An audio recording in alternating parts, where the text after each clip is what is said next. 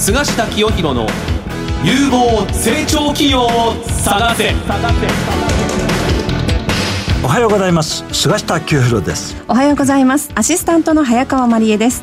菅下清弘の有望成長企業を探せば相場の千里眼の異名を取る国際金融コンサルタント菅下清弘さんが相場の見方注目有望企業を紹介する番組です。さて菅下さん今日はどのような企業の方がいらっしゃって今日はねもう数あるこの IPO 銘柄、はい、最近上場された企業の中で最も注目されている企業の一つ。それはなぜかというと後ほどお伺いしますが、はい、ちょっと世界的にも注目されている技術、はい、ソフトウェアを持っている会社のトップのお一人が登場します。はい。たっぷりお話伺っていきましょう。それでは早速番組を進めていきましょう。お聞きの放送はラジオ日経です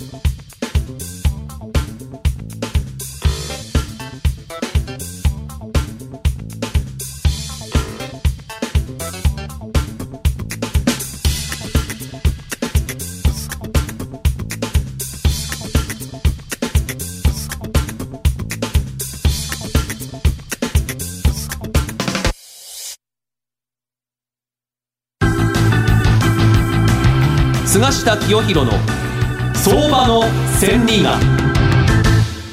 このコーナーでは菅下さんに相場の見方や注目銘柄について伺っていきます。菅下さん、マーケットはいかがでしょうか？いや日本の株価はね、はい、昨年12月の26日に、下方ぶりに1万9000割れということでね、はい、大きく下がったんですね。はい、これまあ日米の株式市場ともに、去年の年末に下がりました。クリスマス暴落なんて言われてるんですよね。なんで下がったかというと、アメリカの中央銀行が金融引き締めを始めたからなんです。はい、利上げを始めてですね。これが一番のきっかけ。もう一つは、米中対立月下。はい、まあこれでドーンと下がったんですが、年初からですね、はい、アメリカの中央銀行はですね、トランプ大統領の批判があったからかもしれませんが、政策を180度転換して、利上げはもうストップ、やらないと。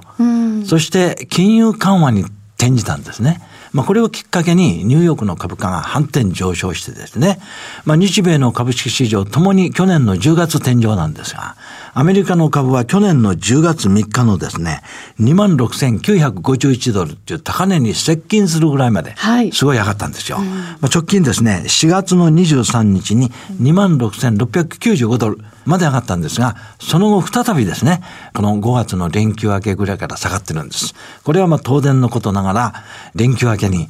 トランプ大統領が中国に対して25%の交換税をかけるとい。ったもんですから、はい、まあ再び貿易戦争激化と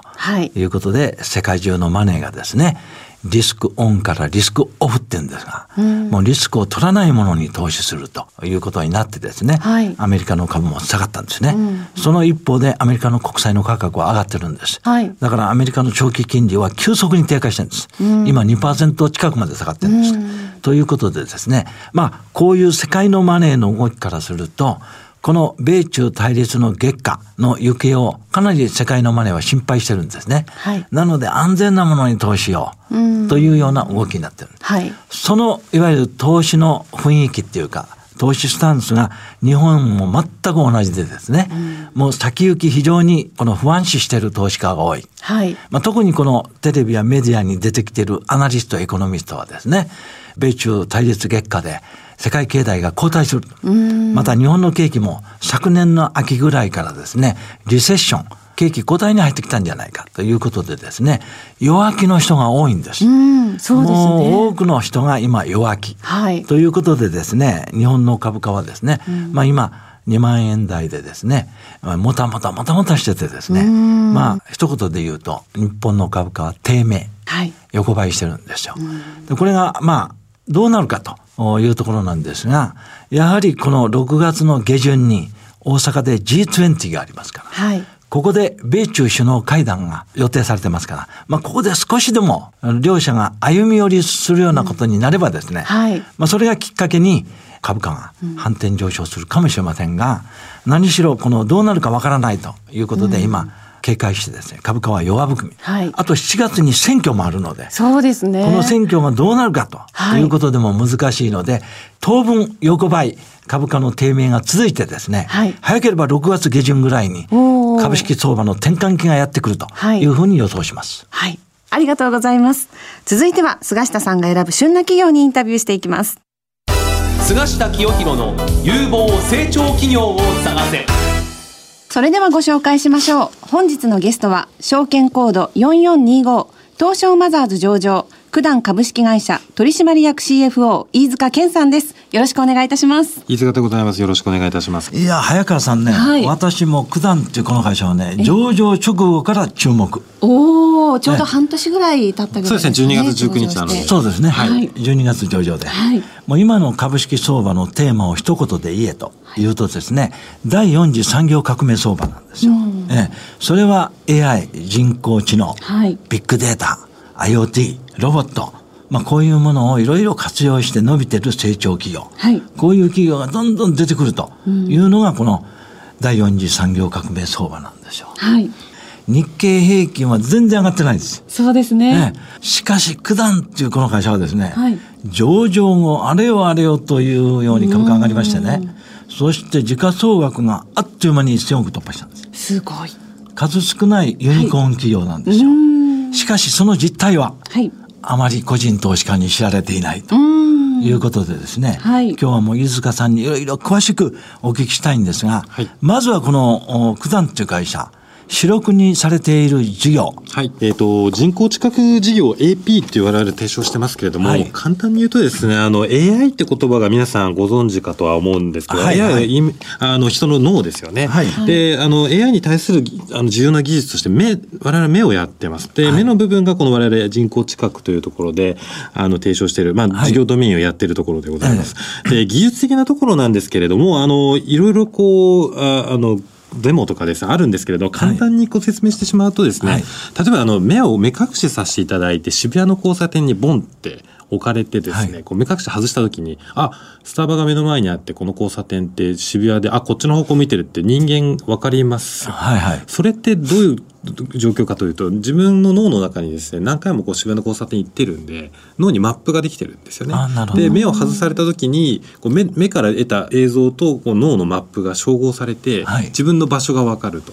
でまさしく我々やってる技術っていうのはこれをコンピューターに与える技術で、自分の場所をこう瞬間的には判明させると、認識させる技術です。はい、まさしくここのソフトウェアを我々提供している会社です。で今どういうあの自動運転とかですねいろんなセンサーとかカメラモジュールというのが出てますけれども、はい、どういう状況かというとライダーっていうのがあの大体車について自動運転を、ええ、あの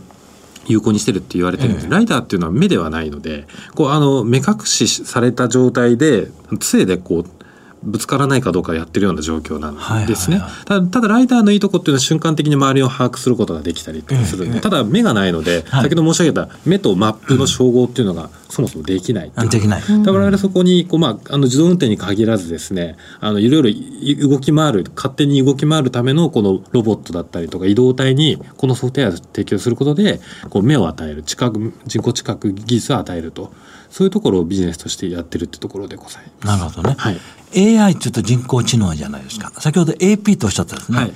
AP は何ですか？アーティシャルパーセプションですね。パーセプション。はい。人工知覚ですね。あ、パーセプションが知覚。はい。なるほど。人工的にその人間の知覚に近いそうですね。能力を持った。はい。まあこれソフトウェアって言うんですか？はい。を開発しているそうですね。うん。まあ先ほど自動運転とかおっしゃいましたが、この人工知覚っていう技術はいろいろ汎用範囲が広いと思うんですが、はい、今特に期待されてる分野、はいはい、どこでこの技術が使われると一番この伸びるっていうか、儲かるっていうか、どこが一番期待されてるんですか？我々基本的にやってることっていうのは、どの、あの、いろんな会社さんに提供しているんですけど、やってることとしては基本的にソフトウェア渡しておしまいなので、我々がどういう使い方を指定してるってわけでは全くないんです、ね、なるほどね。ただ、あの、こういうご質問が多いので、あの、どういう領域でソフトウェア使われてるかっていうところがあるんですけれど、3領域ございまして、一つ目はこう AR、VR、MR、ヘッドマウントディスプレイとか、ポケモン GO とか、 Augmented Reality の世界ですね。まあ、ヘッドマウントディスプレイが非常に分かりやすいですね。カメラを通してヘッドマウントディスプレイの場所を認識する、頭のポジショントラッキングするとか、はい、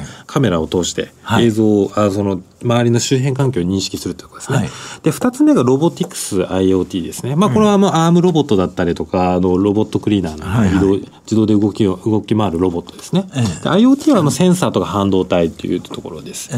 で、三つ目がこれ一番あの、大きいマーケットだと思ってるんですけど、自動運転ですよね。ああと、自動運転に付随して、あの、デジタルマップというところです。はい、まあ、デジタルマップ、はい。はいはい、これは面白いんですけれども、今ですね、世の中の自動運転用のマップって存在しないんですね。で、前立さんが提供している地図っていうのは、まあ、伊能忠敬の世界でこうあの何十万人って人を配置して作ってる世界、まだそのレベルなんですよね。で、この自動運転とかこう動き回る移動体をがあの飛び回るためには、そういうデジタルマップ、機械が見るマップが必要なんですよ。はい、我々そっちのマップ側にもかなり展開してしていこうという形で、まあ、あの前立さんが株主だったりですね。はいはいまあ、それを皮切りにグローバルで動いているというところがございます。だからデデジタルマップがある我々の技術が入り込めるといわんやこうドローンとか自動運転の方には我々の技術も当然必要になるというか、ね、ね、両軸で動いているというところです。なので領域としてはこの3つの領域で我々のソフトウェアというのは動いているというところですね。なるほど。今3つの領域をお聞きしましたがその中でも最後のねこの自動運転の人間に代わるあの目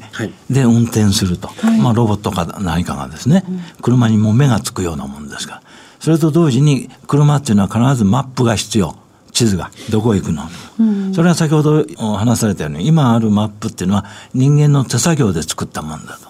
ところがこれがもう人工知能でデジタルマップができそうだと。これまだできてないんですね。そうですね。あの、うん、いろんな会社がそこを狙ってます。狙ってますか？はい、でこれはデジタルマップができたらもう手作業のマップ使う人いなくなりますよ。いや、本当おっしゃる通り。ね。もう全部デジタルマップ。しかもこれグローバルですよ。日本だけじゃなくて、ね、アメリカでも中国でも世界中でデジタルマップを使うと。はい、そのもとは九段だということになったら大変ですよ。すね、まあそこを今競い合ってるんだと思いますけどね。はい。ここら辺で結構面白いのが、グーグルさんですらですね、まあ、あの、グーグルマップ提供している会社なんですけれども、グーグルカーっていうのは走り回らせてますよね。彼らが所有してる、あれでこう地図取ってるんですけど、我々が考えてるのは、こういう、あの、なん企業主体の中央集権的な取り方じゃ、あの、タイムリーにいいマップが取れないって考えてまして、例えばカメラ、まあ、我々のカメラの映像があれば、マップが作れるソフトウェアなので、カメラって、例えば我々の携帯だったりとか、車の車載機ですよね。カメラつけることで、こう、小道だったりとか、動き回ってる移動体に全部マップを取らせる仕組みが取れれば、タイムリーにデジタルマップができる。逆にそういうのがないと、うん自動運転にそういうマップが使えないと思ってるんですよね。ねで、なのでそこら辺の仕組みをこう、どの会社さんと組んでやればいいのかっていうのがかなり、我々からすると技術はどこにでも入ればいいので、なるほどね。どの会社さんがそのマップの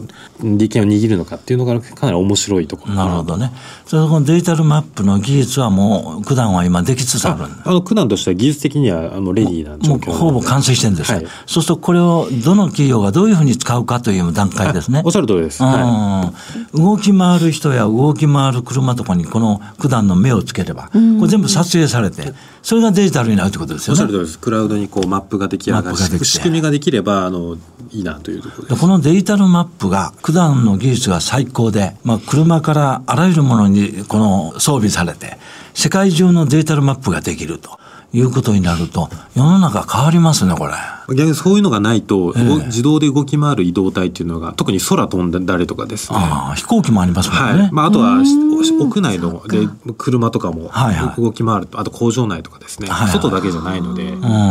このデジタルマップを取れる会社ってのは非常に面白い。面白いですね。とということになると、この九段の人工知覚の技術が、一番このビジネスとしてですね、使われて、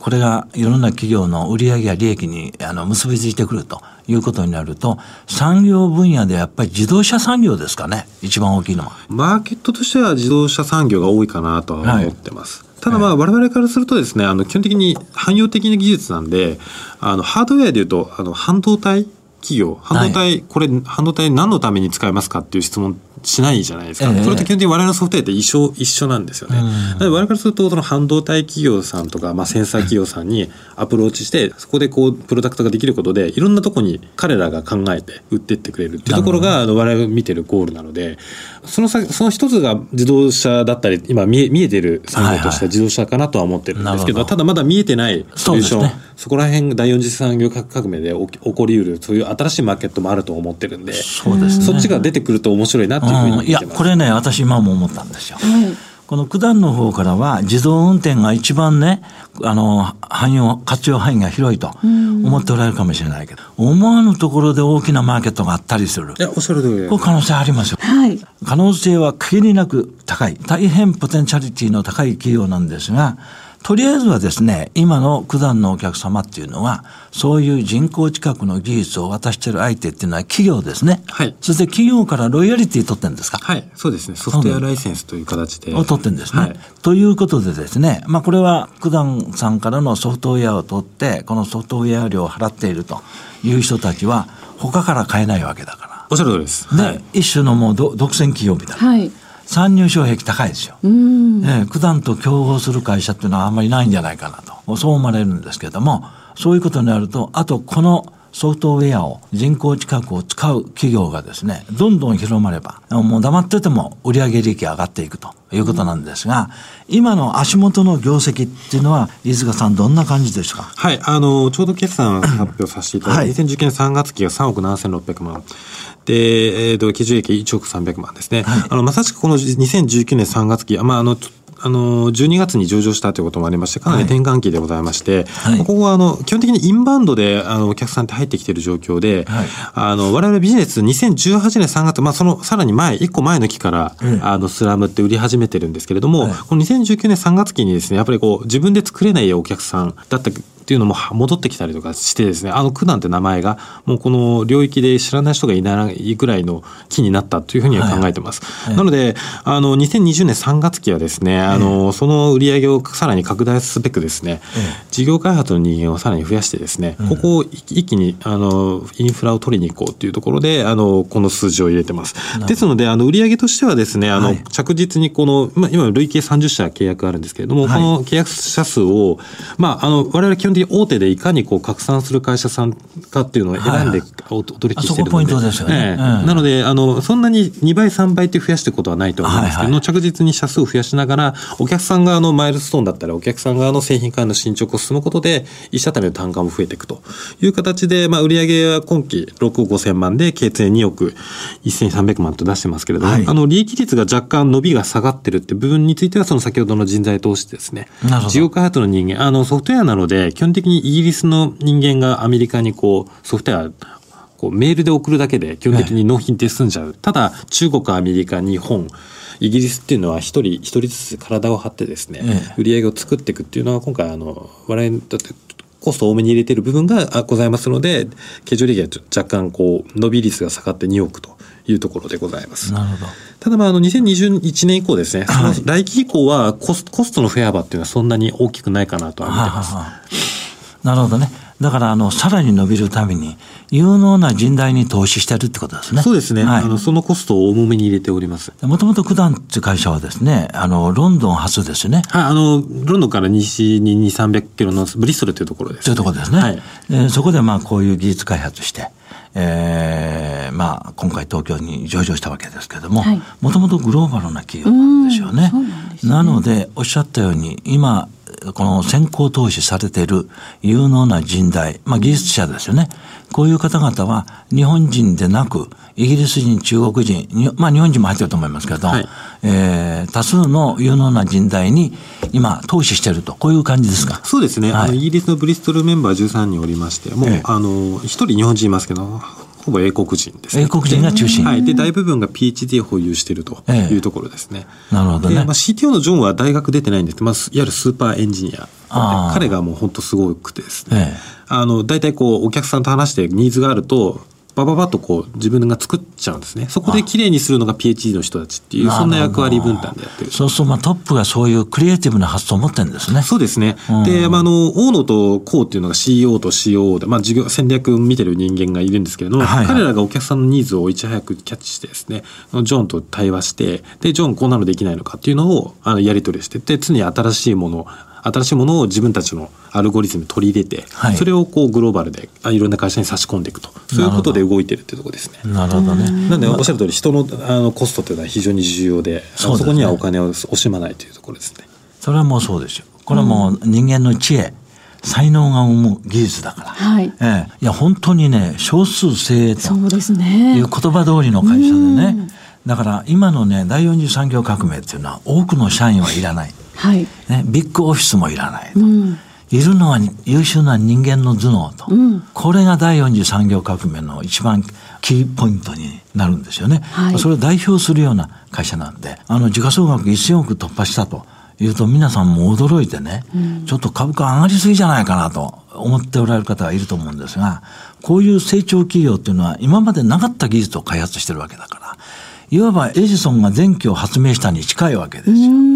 だからそのポテンシャリティからするとね、はい、時価総額が1兆円なのか10兆円なのかね、おかしくないというふうに私も思うんですけども、えー、まあ、飯塚さんはなかなか言いにくいあ時価総額については何も言えない。で すただあのこういう形でこう着実に技術って広まってってってグロ,、グローバルで広まっていくってるので、えー、あのご評価いただけるんじゃないかなと我々確信してます。あの我々しか作れない技術でここもあのソフトウェアの部分もですね45人優秀なエンジニアが45年かけてできるできるかどうかっていうレベルなので、はい、ここにグーグルがアップルが入ってきてもですねいきなりこう作れるものではないので、はいはい、そこはかなりあの我々オンリーワンですしその競争優位性っていうのは数年は保たれてるんじゃないかなと。そうですね、はい、普段段の将来のライバルっていうか、競合相手っていうのは、やっぱりグーグルみたいな会社ですか？そうですね。基本的に我々の戦略っていうのは、競合を顧客にするって戦略をやってきてるので、ああ、なるほど。あの、そういう発想はそもそもないですよね。ライバルを顧客にする。お客、お客さんにするっていうことで、どんどんこう降りてきてですね、あの、今、ライバルがいなくなったっていうああ、なるほど。ライバルなき成長企業と。無敵ですね。ということでね。特にあの技術開発、あの技術の研究方非常に大変な部分はあるんですけれども、ええ、そこは非常に面白い戦略だと思います。そうですね。まあ引き続きね、はい、この九段という会社を私もね、うんはい、楽しみに成長を見守りたい。まあとにかく日本初のね、新しい技術を世の中にこの発表していくって素晴らしい企業だと思うんですが、最後にあの、飯塚さんね、九段っていう社名はどこから来てるんですか？えっ、ー、とですね、人弁に牛と書いて、九段の剣の九段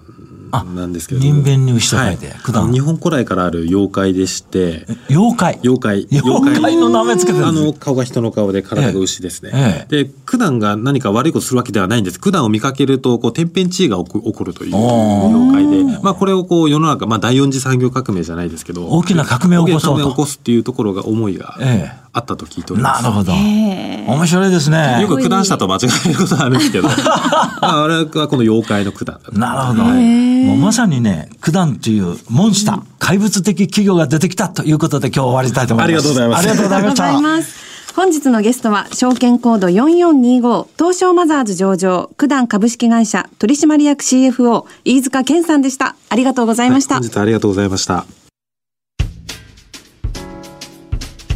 お聞きの放送は、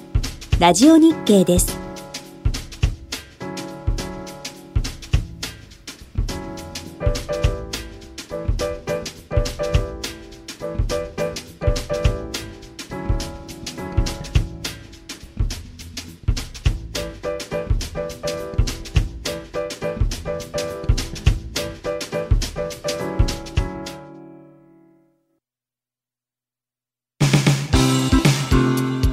菅下清弘の有望成長企業を探せ。番組もそろそろお別れのお時間です。菅下さん今日はいかがでしたか？やっぱりね、はい、あの噂には聞いてました。が、はい、モンスター企業。モンスター企業ですね、九段という。九段ね、はい、えー、人口近く、まあ、これからね相当汎用範囲が広くてね。